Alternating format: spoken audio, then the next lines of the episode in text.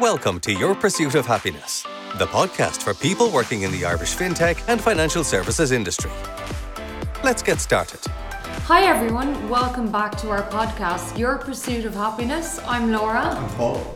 Today we're delighted to have Fania from Great Place to Work with us. You're very welcome, Fania. Thanks very much. Delighted to be here. Excellent. Fania, we're going to kick it off, if you don't mind. Can you tell us a little bit about you and Great Place to Work? Yeah, no problem. So I'm a consultant in with Great Place to Work, and I think it's terrifyingly I'm going into my fourth year with them at this stage. Um, so actually, I suppose my own trajectory with the business gives you a sense of what it is that we do. So when an organisation gets involved with Great Place to Work, there's two elements to what we do. The first is we survey all employees, um, and we get kind of a range of data from that. And then the second piece what we do is an organisation puts in what's called a culture audit. So it's based around nine practice areas how you hire, how you communicate, how you recognize. There's a whole range of things in there. And when I started with a Great Place to Work, I was part of the culture team that assessed those documents. So I was kind of getting um, culture audits in from a range of industry, range of size, that whole piece, um, and kind of take going through those and assessing them as part of their submission.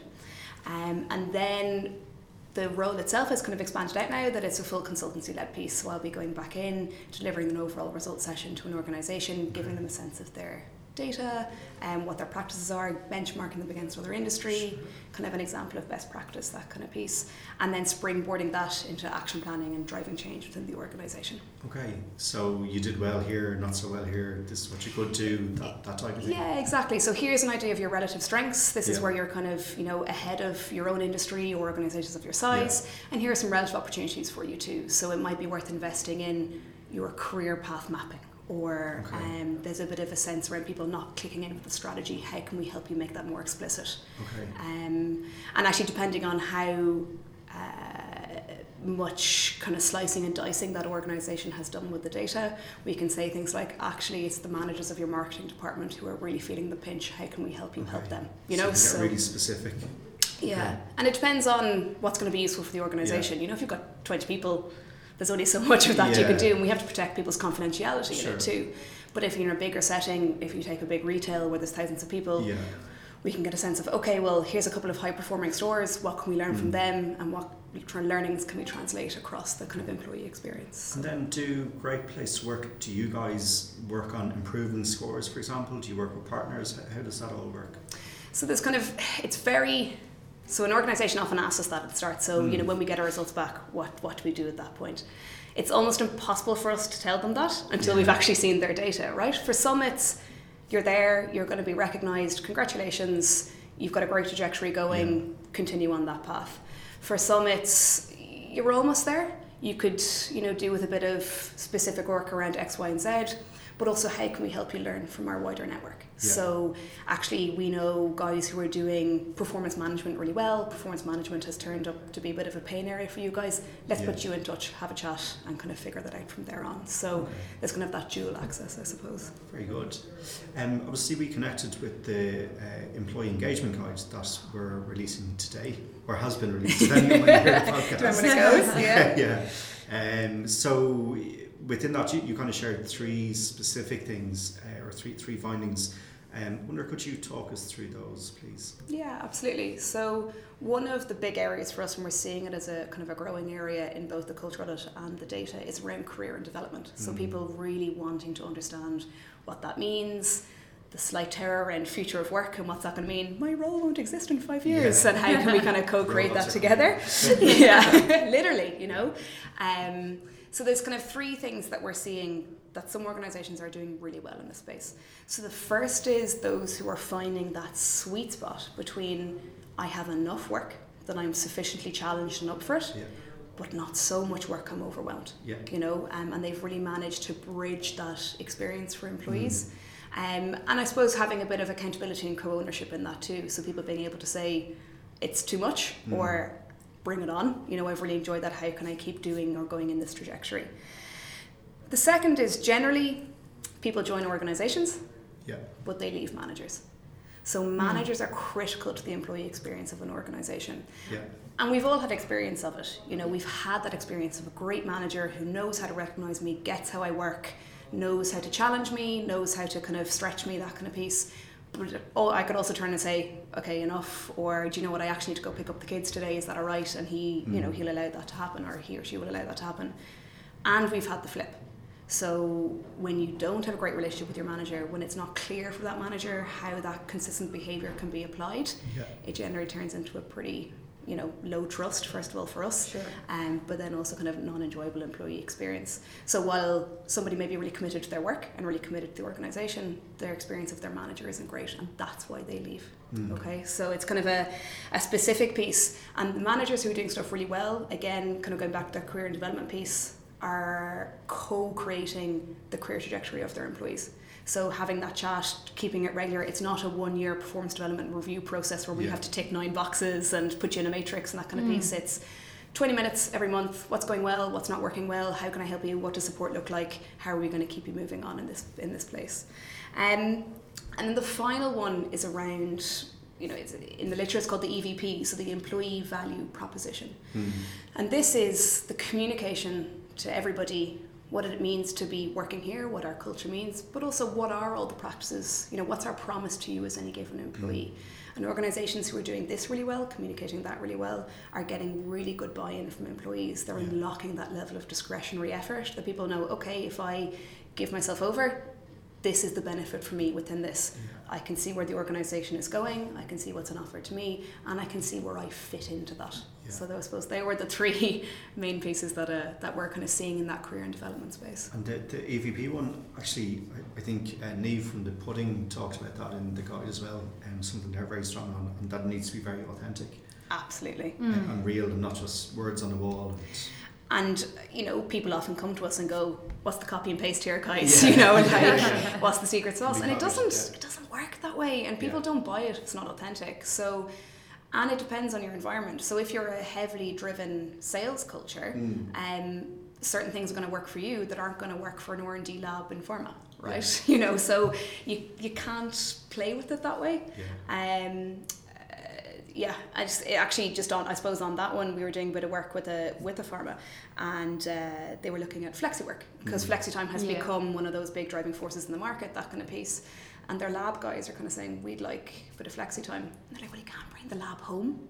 Mm. So what's the you know you can't work from home because because of what's going on. But what's the equitable offering, right? Yeah. So is it that we get a decent level of shift work going on, or, or you know how does that work for you? That's an equitable experience to the Mm. guys who are in the office who are Mm. able to avail of flexi time, right? So that's the authentic piece. It Yeah. makes sense for the employees in the environment and it makes sense for the organisation overall. And I guess that all can change potentially as companies grow and move from Absolutely. small to medium to large, or the categories you use, aren't they? Yeah, uh, yeah. So depending on the size of the workplace, the nature of the work, Yeah. Um, what we would also see is, and, and I suppose this is why it's core to our model, is it comes down to how trusting the environment is. Yeah. So trust is core to the Mm. great place to work model. And if you try and implement flexi time in a low trust environment, people are going, just Dave's not at his desk, he's Yeah. definitely not getting any work done. We can guarantee that. Yeah. In a high trust environment, geez, we haven't seen Dave in four weeks, we better check in, make sure he's getting on all right. You know, it's just a different Yeah. type of conversation that you're having. That, that can be a real shift though, like when you introduce flexi time or work from home or whatever. Um, so we, we did it ourselves when we, well, pretty much when we started the business. That, you know, consultants have the opportunity to work from home whenever they want. And it's not a case of, shit, they aren't here at 10 o'clock or whatever. It's must be working from home today. But it's hard to, Get that balance. Mm. it, it's even hard to make that mindset shift. Yeah. You need that trust and you need that. It, it's a different way of managing now. and we would, you know, there's, there's a, an overall feeling that maybe in an Irish market, a lot of managers aren't there yet. So Yeah. if someone's not Yeah. at their desk, they're not working, Yeah. you know, and the kind of catch up that needs to go there. There's two other pieces. One is we've seen it kind of coming out of our US um, data that they've almost gone too far. So nobody ever sees anybody Yeah. anymore, and there is Yeah. no sense of kind of a work community or work environment, and how are they going to combat that? And actually, we were doing a bit of work with an organisation here in Ireland, and they had really fantastic flexible work practices. It was something that people really benefited from. Their main demographic were, you know, parents. So they really Yeah. liked the fact that they could either drop kids to school, pick them up. You know, they were afforded really great flexible working practices during the summer.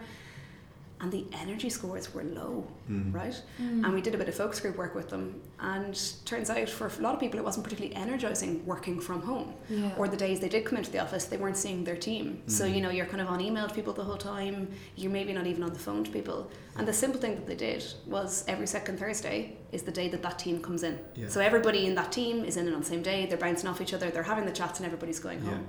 And that was enough. You know. But one other thing on this, it- it's just just really interesting the, the challenge and support aspect. Mm. Um, so in, in our coaching, we have a coaching business that's separate to Yeah. top tier recruitment. Um, possible.ie challenge and support is one of the most common things I see come up. And I know when I when I went through it initially, the training, uh, it was a guy called Tim Gallwey, um, Yeah. who's a, a former tennis coach, wrote a book called The Inner Game, um, who really talks about challenge and support. And the whole thing was, you know. You can win every single game of tennis you want if you're a grown adult playing nine year olds, but where's the challenge? yeah, you know, I like but- that. And yeah. the other side is if you, if you don't have enough support, then you don't feel um, comfortable enough to take a risk to meet the challenge. Yeah. It's that challenge support. It, it, it's tricky, and I think you can only really get that by really working with your team and really Absolutely. communicating with people and asking them questions as opposed to finding solutions for problems straight away as well. Yeah, and the other big piece we'd see in that is how is failure dealt with. So Mm. if you take a risk, you take a project on, it doesn't work. Yeah, Is it brushed under the carpet none of us talk about it? Or is it, okay, didn't work. Yeah. Let's come back together as a team, let's figure out what we're going to learn from this and how we're going to springboard that into future projects. yeah, yeah. And that has a big impact on how up for it people can be. And, and a really interesting question around failure. You know, if, if a company says we want people to fail, it's okay. When's the last time you did fail? Yeah, yeah. It's it's just an interesting one to ask. But And again, we'd see some best practice around this. Is Mm. some organisations have a fanfare around failures. What are the best failures of this month? How do we celebrate Yeah. failure? And you're gonna go, what? Celebrating failure? But it's part of their culture. Um, and actually, without taking those risks, they're not going to get the advancements in their product or in their Yeah. offering or whatever it is. But they've embraced it as opposed to let's not talk about that. You Mm. know. Sure. So it's kind of where you are on that as well. Excellent. Finia, Great Place to Work has and continues to gather some fascinating data. Any other interesting insights you can share for employers? Yeah, it's when I was chatting to the team about this one before I came across, you know, leaching all their knowledge too. Mm-hmm. And I actually think one of the biggest things that we're beginning to see is there's a lot of sensationalism around Great Place to Work. So it's beanbags and it's free food and it's a pool and it's gym and it's, you know, all those wonderful things. Mm. And absolutely there are organisations who are part of, you know, our list and who we work with who have all those wonderful things. Yeah. But actually, what's driving a great place to work is people who are doing the basics really well. So Okay. they're linking people into the value, the vision, the mission of the business. People understand where their work fits in. They're communicating really well. So messages are getting from the top to the bottom, both good and bad. I suppose linking back to that failure piece, Sure. how are they building that in? And there are mechanisms to get a message from the bottom to the top. I feel that I'm going to have an impact on changes that are going to affect Yeah. my job, my career, that kind of piece. Um, what else we're seeing? Yeah, people who are really clear about development trajectories, that piece, able to recognise people for a job well done.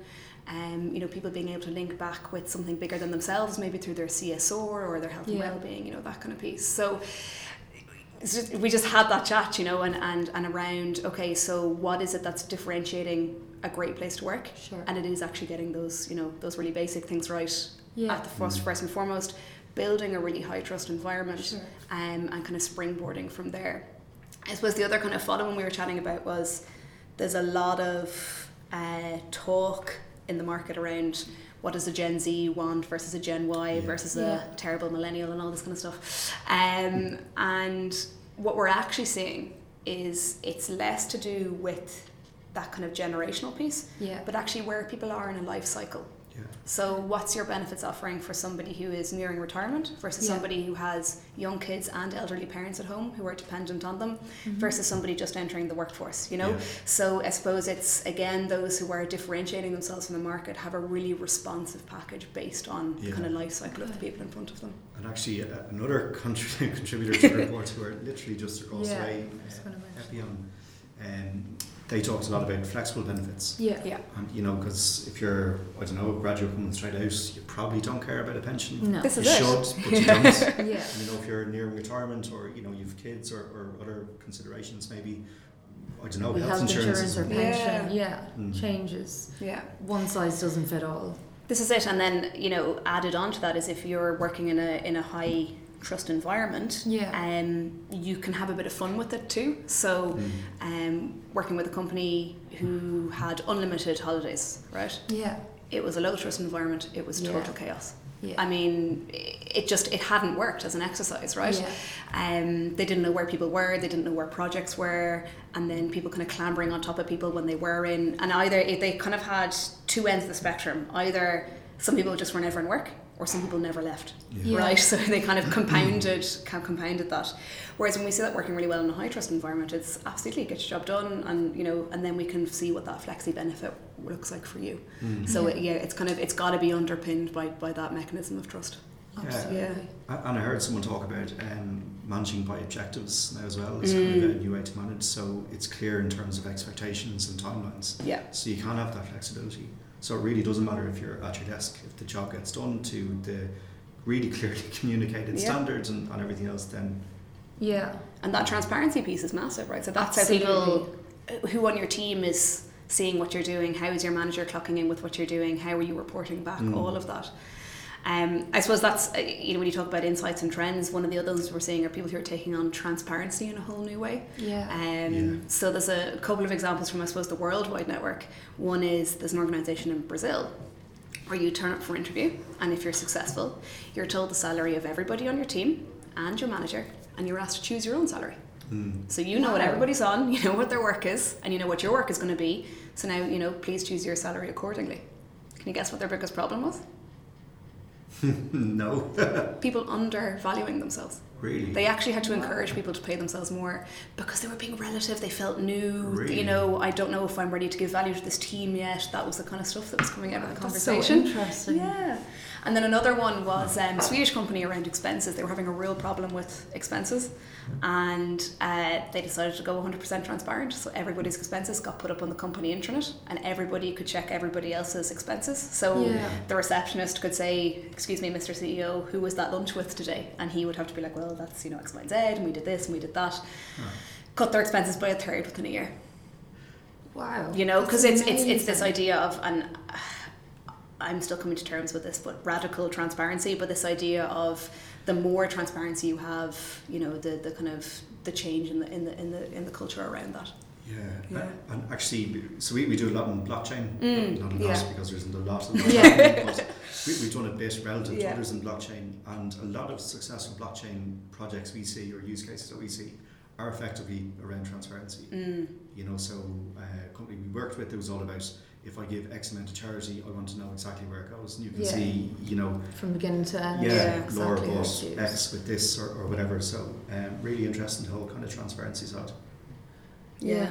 And we, I suppose we would even see it with organisations who take on Great Place to Work as a, as a framework and mechanism for change. Those who are more, the more transparent you are with it, the better buy-in you get from the employee experience, right? So I'm trying to think of a good example of this. Um, Avantcard. So they used Yeah. formerly MBNA down in Carrick on Shannon.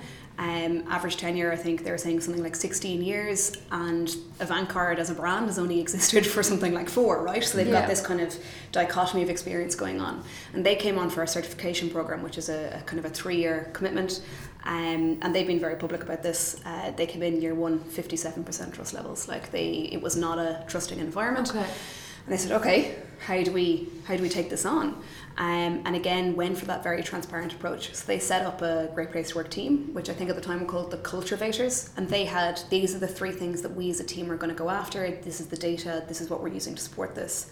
HR, these are the three things that we're going after. This is the data to support this. Senior team, these are the three things we're going after. This is the data to support it. Okay. So they kept it really transparent. Yeah. And the type of practices they were doing were so they had a bit of an issue around managers feeling involved. So they did a senior team rotation where a manager goes on to all of the senior leadership team meetings for three months. They see every decision that's happening, the whole process, kind of opening up again that level of transparency. They jumped from year one to year two from 57% to 73%. Wow. So massive impact on the data, Yeah. right? Everybody included in that story. Um, so you know, people can really make it work for them as well. So yeah, as was just a, an Yeah. example from from the network, I guess. Transparency is Yeah. key. yeah. There's so much happening in the world of work.